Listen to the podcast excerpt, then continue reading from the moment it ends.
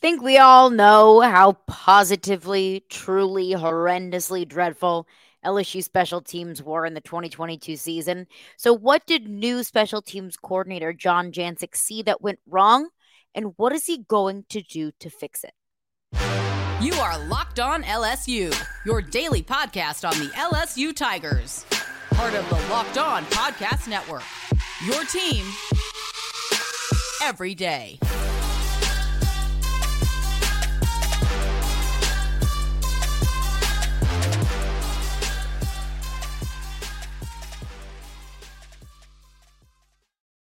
Well, thank you for making Locked On LSU your first listen every day. We are free and available wherever you get your podcast. Plus, you can also find us on YouTube. Just just search Locked On LSU in the search bar, and then you can find us and watch the podcast there. Like, comment, subscribe, all that great stuff. Always appreciate y'all for making Locked On LSU your first listen every single day. My name is Caroline Fenton, and I am your host, as I am every day. You can follow me on Twitter at Caroline Fenton1, or you can follow along with the podcast at Locked On LSU. Let's get into it. We heard from Jon Jancek, new special teams coordinator, outside linebackers coach, and kind of interim uh, defensive line coach, advisor. So he was wearing a whole lot of hats right around this time, especially before LSU fills Jamar Cain's absent defensive line coach position. So he spoke on special teams. He spoke on the outside linebackers. He spoke on the defensive linemen. On tomorrow's show, I'm going to get into what he had to say about the defense and the defensive line. But today, I want to focus on special teams because ultimately, that is going to be one of the biggest parts of his role. And that is going to be one of the biggest areas that LSU is going to have to improve upon if they want to get back to Atlanta. If LSU wants to be one of those teams that's competing for a national title at the end of the season. They want to be a college football playoff caliber team because far too many times this past season, we saw special teams hurt LSU. And sometimes it didn't hurt them to the point that they lost. Sometimes it did. A la against Florida State with two muffed punts, a blocked kick, uh, two blocked kicks rather, of a missed field goal and a missed extra point. So Special teams are important. As unsexy as it feels like sometimes to talk about special teams, when it hurts your team like it hurt LSU this past season, you got to talk about it. So, what did Jon Jancek see? And what did he think went wrong with special teams this past season? He was asked that question. This was Jon Jancek on what the issue was with LSU special teams this past year. Where do you think a lot of some of that um, I guess, originated from? Um, I just think overall we had, uh, you know, some guys uh, that got injured. Um, we were playing with some guys that didn't have a lot of experience. Um, and you drop a couple kicks, you know, and then, I mean, stuff happens. I mean, it's not, uh, it's not any one person's fault. Uh, I think it's just a collective uh, look at our special teams as, as a whole. And, um, you know, we're just working hard to continue to get better. We're not going to focus on the past. We're going to move forward uh, in a positive manner. And that's what uh, we've done. That's been the message to our team. And that's what the message will continue to be to the team. So let me give Jon Jancek a little bit of credit here, maybe a little bit of grace here. It's not like Brian Polian is out of the building, the former special teams coordinator. I think it would be a whole lot easier to really diagnose the problems and to expose what the problems were. Not that anyone is going to call anyone out, but I think it's a little bit easier to diagnose the problems and to at least express and verbalize those problems publicly to the media whenever the person whose job they're filling in isn't right down the hall, you know, doesn't have an office that's just a, a few yards away where Jon Jancek is speaking. You know, Brian Polian is still within the building. So I think that's that's a little bit of a difficult question to ask whenever you don't want to throw Brian Polian under the bus. And I, I half believe him and half don't, or really yeah, I'll just say that. I half believe and half don't. I do think there's a good bit of truth to the injuries and the inexperience. Like, let's go back to that Florida State game. The blocked extra point, the blocked field goal. There were several guys that were blocking on that special teams unit that had never done that before. So I think that is part of the problem, especially early on in the year, is a lot of these guys just didn't have any experience. Now, they should have been coached up to be able to do it. They should have been coached up throughout the offseason to be able to block just de- half decent enough for an extra point to go in. But, you know, uh, to their credit, There was a whole lot of inexperience going on in that team. It wasn't just on special teams, but it unfortunately it did rear its ugly head and be very obvious on special teams. The injuries, that's fair. You know, if you want to add in the injuries, I don't think that it was an injury that caused Jack Bech to fumble the opening kickoff against Tennessee and hand Tennessee seven points on a silver platter. Maybe that's me being overly critical. Maybe that's not fair of me. That's just my evaluation of it. I also do think a good bit of his coaching because it wasn't inexperience or injuries that caused the entire LSU special teams unit to just jog off the field after a missed field goal and hand Georgia seven points in the SEC championship. That's not inexperience. That's those aren't injuries. That's bad coaching. So I think that to, to Jon Jancek's point, he said it's not one person's fault. I don't think that it's one person's fault, and I don't think that it's one root cause of the issue. It wasn't just injuries. It wasn't just inexperience. It wasn't just poor coaching. I think it was a little bit of everything. You can work with an experience. You can get experience. You can work with injuries. You come back with injury. You can come back from injury rather are you this is this special teams unit going to be coached up better than it was this past season? Now that's the question. So what is Jon Jancek going to do differently? How is he going to hold this unit accountable this season? This is what Jon Jancek had to say. Just eyes and accountability on special teams. You were here last year, you kind of got to see it from afar, I guess. But how, how comfortable are you that you're going to have enough of both to really make sure that it's refined to the point that it needs to be? Oh, I'm very confident. Yeah, I think um, I think we've made great strides. I think, um, you know, we tweaked a few things, but uh, not a lot. And, and really, uh, it's not about uh, what we did, it's about how we did it. And that's been our emphasis. And um, I think the players have responded very well. And I like the, uh, the effort, I like the finish. And uh, that's a big part of special teams. You got to have guys out there that that uh, you know do uh, do the little things right. They have attention to detail, but they strain and they finish thought it was interesting when he said it wasn't what we did, it was how we did it. And I, I, I would agree. It's not the special team system, which is why Jack Bech fumbled the opening kickoff against Tennessee. It wasn't the special team system that caused Malik Nabers to muff two punts against Florida State.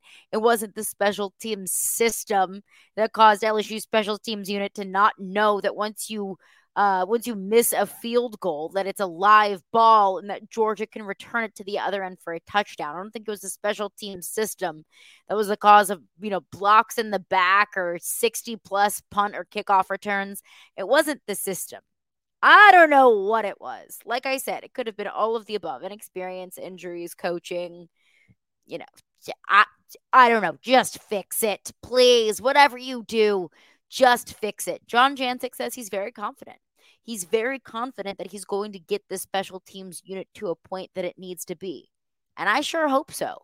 And I'm not asking for the best special teams unit in the country. I'm not asking for a special teams unit that doesn't allow a single return or, you know, returns a kick every single kickoff for a touchdown. I'm not asking for much. I'm just asking for special teams not to hurt you. I'm just asking for a special teams unit that ranks better than 125th in the country. I don't think we're asking for much. But coming up next, personnel is is a big part of special teams who are you going to put out there? I think that's kind of what led to some of LSU's special teams woes, especially in the beginnings. They just didn't have the right people in place. So, what has Jon Jancek evaluated in terms of the personnel and the players that they want to use on special teams? We will get into that coming up next. But before we do that, I want to tell you about FanDuel. The grand slams, the no hitters, the double plays, they are all back, and there is no better place to get in on the MLB action than FanDuel, America's number one sports book. That's because right now, new customers can step up to the plate with a no sweat first bet up to $1,000. And just go to fanduel.com slash locked on to sign up, place your first bet, and get up to $1,000 back in bonus bets if you don't win. And if you need something to bet on on FanDuel, some MLB action, two teams that I never thought I would be saying this, but throw some money on either the Tampa Bay Rays or the Arizona Diamondbacks. Promise me, uh, I promise you, trust me, those teams have been red hot so far to start the season. So don't miss your chance to get a no sweat first bet up to $1,000 when you join FanDuel today. Just go to fanduel.com slash locked on to sign up.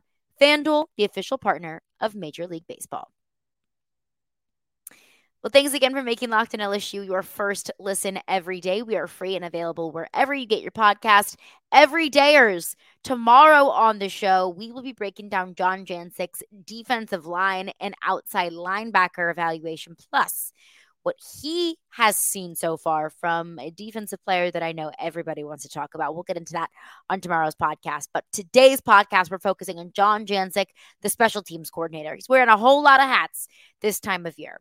But in terms of, we kind of broke down his philosophy of the special teams, what he saw from special teams, what he was to improve on special teams. But let's get into the personnel punt returners, kickers, special teams units, what he's been seeing, what he's evaluated so far. Punt returner, kick returner is one big question mark so far going into this season is who is going to be the punt returner against Florida State week one? Is that going to be your guy all season long? Are you going to have a rotation out there? And also, very important, is your punt returner going to be able to catch punts week one? That's, uh, that's all we ask. Just catch a punt. Uh, but this was Jon Jancek on some of the players that he's eyeing to be the punt returner week one and guys that have been going through it a good bit during spring practice. This was Jon Jancek on the punt returners. Hey, coach, right here. Um, just the return game on special teams. Just who you guys have working back there this spring, and just what is. Uh, yeah, we've got a we got a, a, variety of guys back there. We're catching uh, a lot of punts, um, catching kickoffs. We put in some some kickoff stuff today. It's an ongoing evaluation, but uh, you know we feel good with with the guys that uh, you know we have back there. With you know we have Greg and then Kyle Parker's back there, um, Sage Ryan uh, Noah Cain. So there's a there's a number of guys that are getting the work and the, and the amount of reps uh, that they need to get so that we have a comfort level um, as punt uh, returners and kick returners. So you've got a huge variance of age, position, experience. Got some true freshmen thrown in there. You've got Noah Cain, a running back amongst a bunch of wide receivers. Noah Cain, kind of a veteran guy. One name that I didn't hear that I'm so happy somebody provided some clarification on because I knew you were probably waiting for this name as well. Yes, yes, I do. He's obviously been injured, but uh, you know he um, he factors in once he's healthy and gets back and can uh, can start doing some stuff. I didn't know if you heard it. It was a little bit quiet. The question that was asked, I believe it was Glenn. Glenn, appreciate you for asking that question do you see Aaron Anderson in that rot- in that mix in the rotation? Emphatically, yes, absolutely. Aaron Anderson, the wide receiver transfer from Alabama, originally from New Orleans, was the top prospect coming out of the state of Louisiana in 2022. He played for Edna Karr High School, and it seemed like I'm just joking about returning every single punt and every single kickoff for a touchdown. It seemed like Aaron Anderson did that pretty much, pretty darn close to it in his time at Edna Karr High School. He is a special teams freak. So he has been injured. He hasn't been able to be out there consistently, if at all, honestly, for spring practice. But once he gets back and he gets 100%, that he absolutely is part of the special teams rotation. So glad that that was addressed. So punt returner, kick returner is something that seems like it's, it's, in uh it's developing you got several options, which is a good thing. And you don't need to have your punt returner decided today on April 19th, but it's good that you got, got some guys in the mix and it, it's good for several different guys to start taking some of those reps. Another area that we'll all be watching on special teams is who is going to be your kicker. Now, Damian Ramos was one of the few bright spots on special teams this past year. I'd add Slade Roy into the mix of that as well. Um, the few bright spots on special teams, Damian Ramos, for the most part, was pretty money. I mean, I, I think as LSU fans, for the longest time, there were way too many years where we would you know, it'd be a 35, 40 yard field goal, and we would all be on the edge of our seats because we just had no idea if it was going in or not. Like Colby, Colby Delahoussaye, for example, sweet angel soul, the sweetest person player out there. He was a 50 50 kicker. Damian Ramos, to me, it seemed like he was pretty money. I was not at the edge of my seat like I was maybe with some former uh, uh, former LSU kickers of the past. Cole Tracy, also another one that I was never on the edge of my seat. Cole Tracy money as as you can be.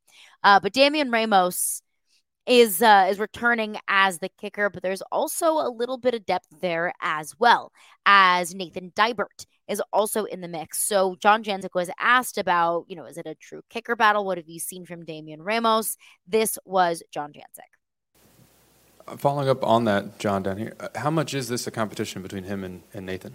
Um, I would say it's a pretty good competition. Every every position is, is competitive, right? I mean, that's what spring is for. It's for guys to get out there and compete on a day to day basis. Nobody has a, a so called job right now. Um, you know, we don't call it depth chart; we call it organizational chart. We're just you know putting guys out there, seeing them who compete, and uh, putting them in. You know, for kickers, putting them in you know different situations. Coach Kelly will you know uh, put them on the spot once in a while and have them kick a you know a 53 yarder. Um, put them in a, a situation where you try and create anxiety and see how they respond.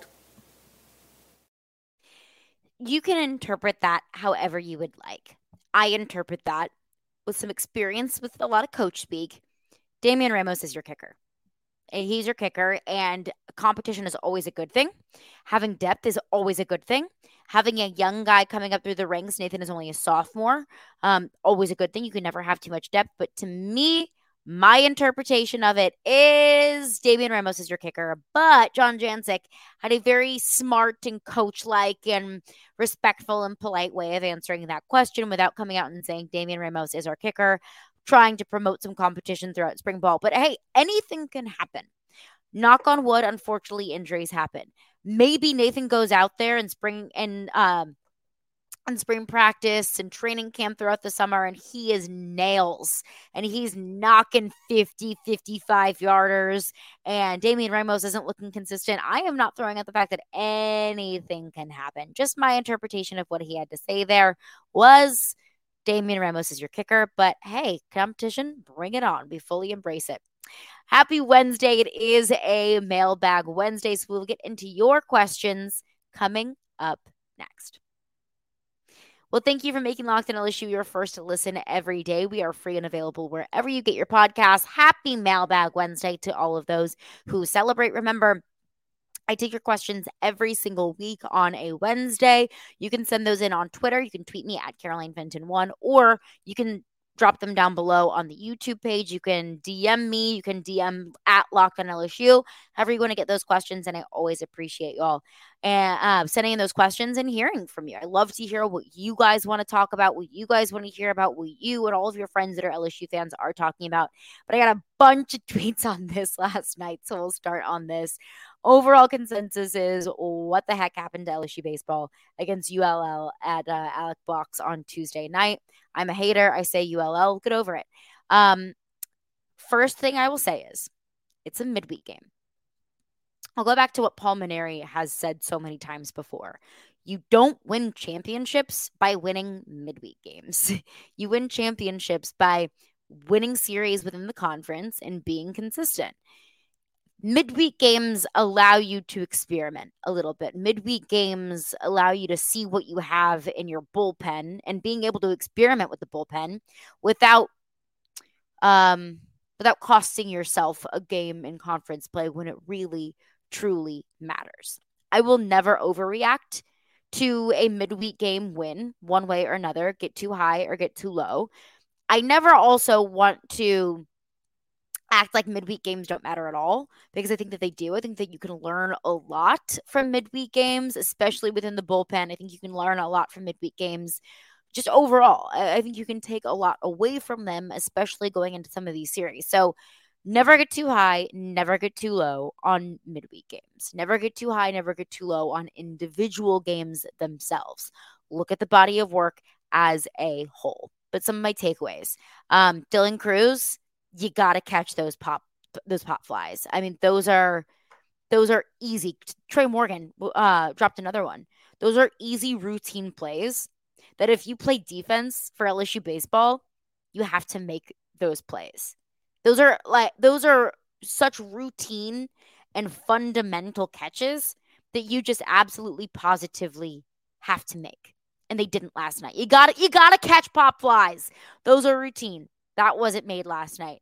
The bullpen didn't look great. Uh, Thatcher Hurd was on the mound to start last night. He is a guy that I kind of talked about yesterday, along with Ty Floyd, of two guys that I just I haven't been thrilled with, really. And I always say don't get high, don't get too high, don't get too low on a small body of work. And that's what I reminded myself and of all of you um, about Thatcher Hurd and Ty Floyd at the beginning of the season. But now we're getting into the point of the season where you need to be showing improvement. You don't need to have a 0.5 ERA. What you do need, though, is to show me that you are better in April than you were in February. And I haven't seen that from Thatcher Hurd, who was on the mound last night. Thatcher Hurd starting to seem to me that he's done more to hurt the team than he does to help the team. And I hate to say that, but it, it's true. I mean, you don't lose to a team like ULL if you if there wasn't you know contributions from everybody. I'm not going to put it all on Thatcher Hurd. I'm not going to put it all on on some of those you know dumb errors defensively. It was all a culmination of everything, but still, those are all boxes that should have been checked that just simply were not. So you got to clean it up going into Ole Miss this weekend. Ole Miss is the worst team in the SEC, probably. Um, but still, you know, this is a, a, good opportunity to get the first sweep of conference play and to get that confidence back up after a midweek loss to UL. Um, you know, you just got to turn around quickly and and figure it out before Ole Miss and get things moving. But it was bad it uh, it was not great, but good to see Javen Coleman out there. It was the first time we saw him this uh this season. He had Tommy John, I believe it was the summer, the end of last season, whenever that was. He had Tommy John the first time I got to see him on the mound, so that was a silver lining of everything. Uh, but that's gonna do it for me today. Thank you for making Locked On LSU your first listen every day. Every dayers tomorrow on the podcast, Jon Jancek's breakdown of the defensive line and what he's been seeing from Harold Perkins. All of that on tomorrow's edition of Locked on LSU.